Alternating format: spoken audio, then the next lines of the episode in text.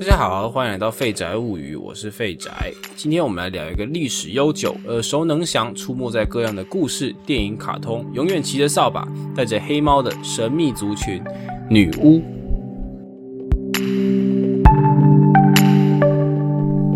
女巫究竟存不存在？这是我想要大家先放进心里的一个问题。今天会聊到欧洲女巫的起源，还有女巫充满争议、血泪的历史，以及黑暗时期的猎巫行动。今天在座的各位都是历史的评判者，让我们先来到外表光鲜亮丽却暗潮汹涌的中世纪黑暗时期。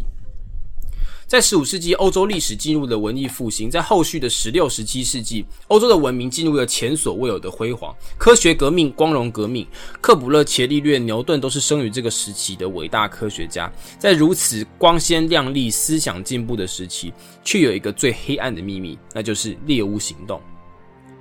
从十四世纪黑死病开始，猎巫行动一直持续到了十七世纪，预计一路屠杀了最多将近十多万人了。要知道当时十四世纪全球人口不过约 三点七亿人，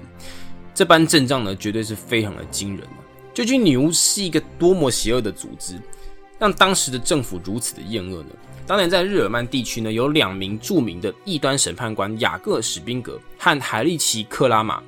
他们两个人呢合力撰写的一部呢叫人分辨女巫的书籍。这本书呢在后来呢疯狂的大量印刷销售，甚至仅次于当年的圣经啊，并且受到当时猎巫行动者的欢迎，是猎巫的必备之书。这本书就是著名的女巫之锤。这本书指控了女巫呢为了得到力量呢会与恶魔立下契约，舍弃了对上帝的恩宠。恶魔也会在女巫的身上呢留下印记，用针去刺这些留有印记的部位，不仅不会痛，而且还不会流血，而且他们呢会盗掘墓地里的躯体献给恶魔，甚至会将婴儿作为祭品，还会保留祭品的脂肪做成女巫软膏。他们也和夜魔发生了不可描述的事情。总之呢，就是非常的邪恶还有淫乱。而这些女巫也很聪明啊，她们通常呢会有一个正当的职业作为身份的掩护。这边要说一下，女巫的英文呢是 witch， witch 不一定呢都是 女, 女性，也有男性。但在以前呢，由于过去被指控 witch 的多半是女性，所以呢，现在呢多半都会翻译成女巫或是巫婆居多。回到刚关于女巫的职业，女巫多半会以产婆或是牧羊人的身份呢作为掩护。产婆呢多半会携带一些不明药草，而牧羊人呢往往离群所居，因此可以找借口呢在森林中做一些邪恶的魔法而不被发现。这边要说一下，在中世纪的禁巫令中，除了那些民间的女巫，只要学会并试图使用巫术魔法的人，通通会被叫成 witch， 所以任何人甚至是主教都有可能是 witch。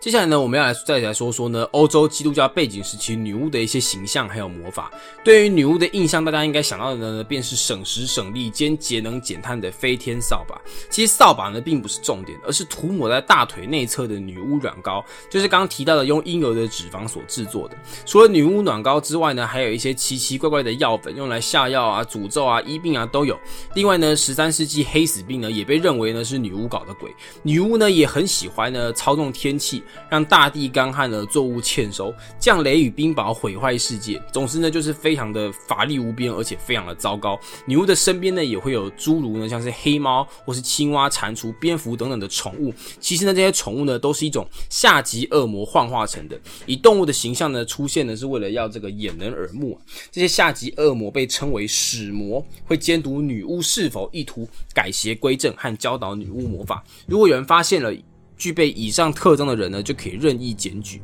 那个人呢就会被审判。对于中世纪稍有概念的人呢，听到这边呢，应该已经觉得稍感不妙了啊、哦，因为在中世纪女巫的审判过程呢，其实非常的凶狠。对于女巫的指控呢，几乎都是用屈打成招的方式，尤其是你只要是个女性，你在被指控后得救的几率就直接少了一半。如果你不幸还养了一只黑猫、黑狗、黑羊、黑色的乌龟啊，也大概凶多吉少，会直接被烙上女巫烙印，并且直接处以火。火星，诶，可能有些人就会问啊，诶，那这个这么多案例当中，总是会有一两个审判阶段成功为自己辩解，然后被判无罪的案例吧？好，这呢就要先说一下审判女巫嫌疑人的方式哦。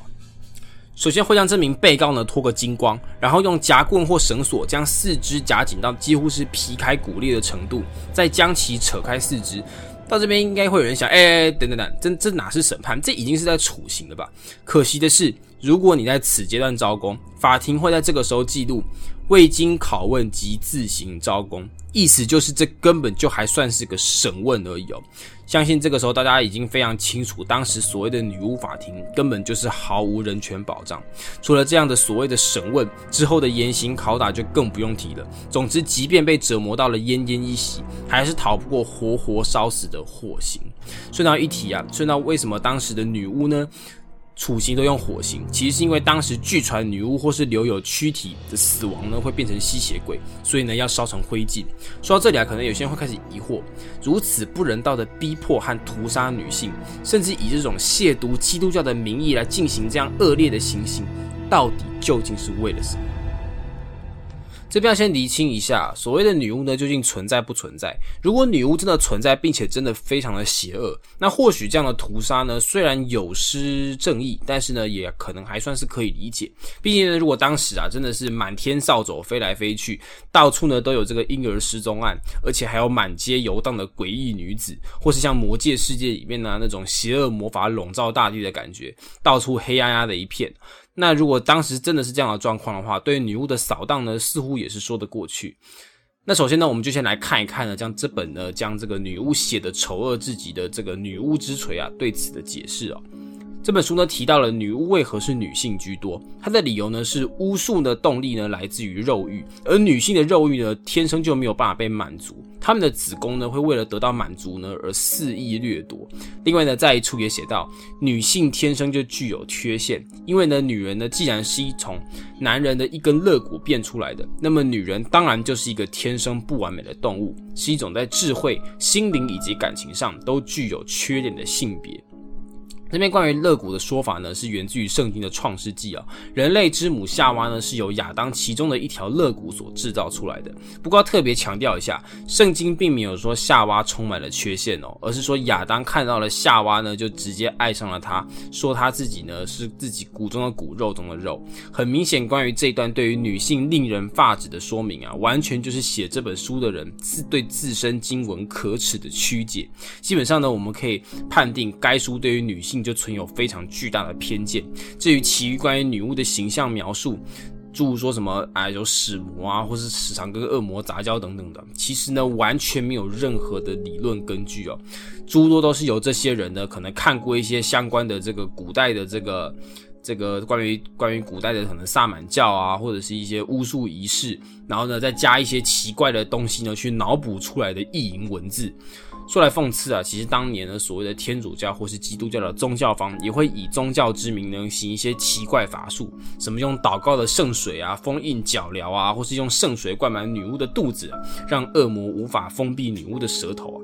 几乎可以说，当时真正下流无耻的是那些当年历史上亵渎扭曲宗教，并且行腐败丑恶之实的所谓圣职者，甚至是政府。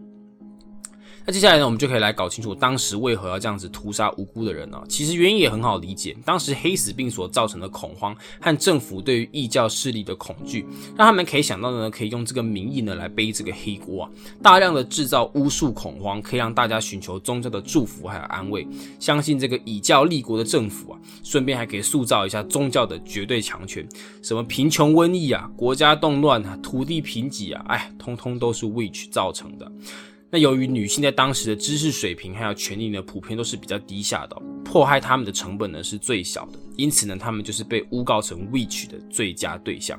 底下的高官也可以用这个女巫屠杀特别法，不经正当审查就屠。途径就干掉那些自己讨厌的势力，或是看见漂亮的妹子想让她用身体爱的鼓励，被拒绝了，哎，就用女巫之名要挟。由于呢杀掉女巫呢，女巫所有的财产都会归于审判官还有告发者所有啊，因此到后面甚至还有女巫猎人这样的职业出现。电影或游戏中的女巫猎人啊，往往形象呢帅气又正义，其实真实历史中他们几乎是目无章法。人见人恨，可说是当时世间的索命鬼。其中最有名的猎人之一呢，就是英国的马修·霍普金斯。这位仁兄手下大概有三百多条冤魂。当时呢，他还自创了一种把人丢进水里的测试方法，说这个女巫呢跟水呢是这个互相排斥的。如果 女, 女巫被丢下去了，浮起来，哎，她就一定是跟恶魔打交道。那如果沉下去呢，就说哎呀，这一定是恶魔呢，此时施法呢帮助她。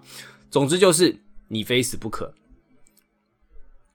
列宁乌的悲惨年代止于十七世纪初，但再也换不回死去的生命，擦不进过去历史的污点。在现在呢，一些传统的祭典上，仍然能看见具有特色的女巫啊，像往日一样拿着药草为人祈福，以免去灾祸，为人占卜，主持祭典活动。有幸在这个多元的社会和包容下，适当的信仰与思想都能够被尊重。今天和大家分享这段过去呢，并不是为了要指责任何一方哦，而是要从这些历史中再度反思沉淀。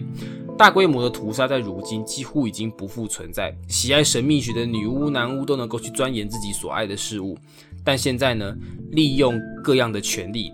操弄意识形态排挤打压的事件，对不熟悉的族群进行隔离，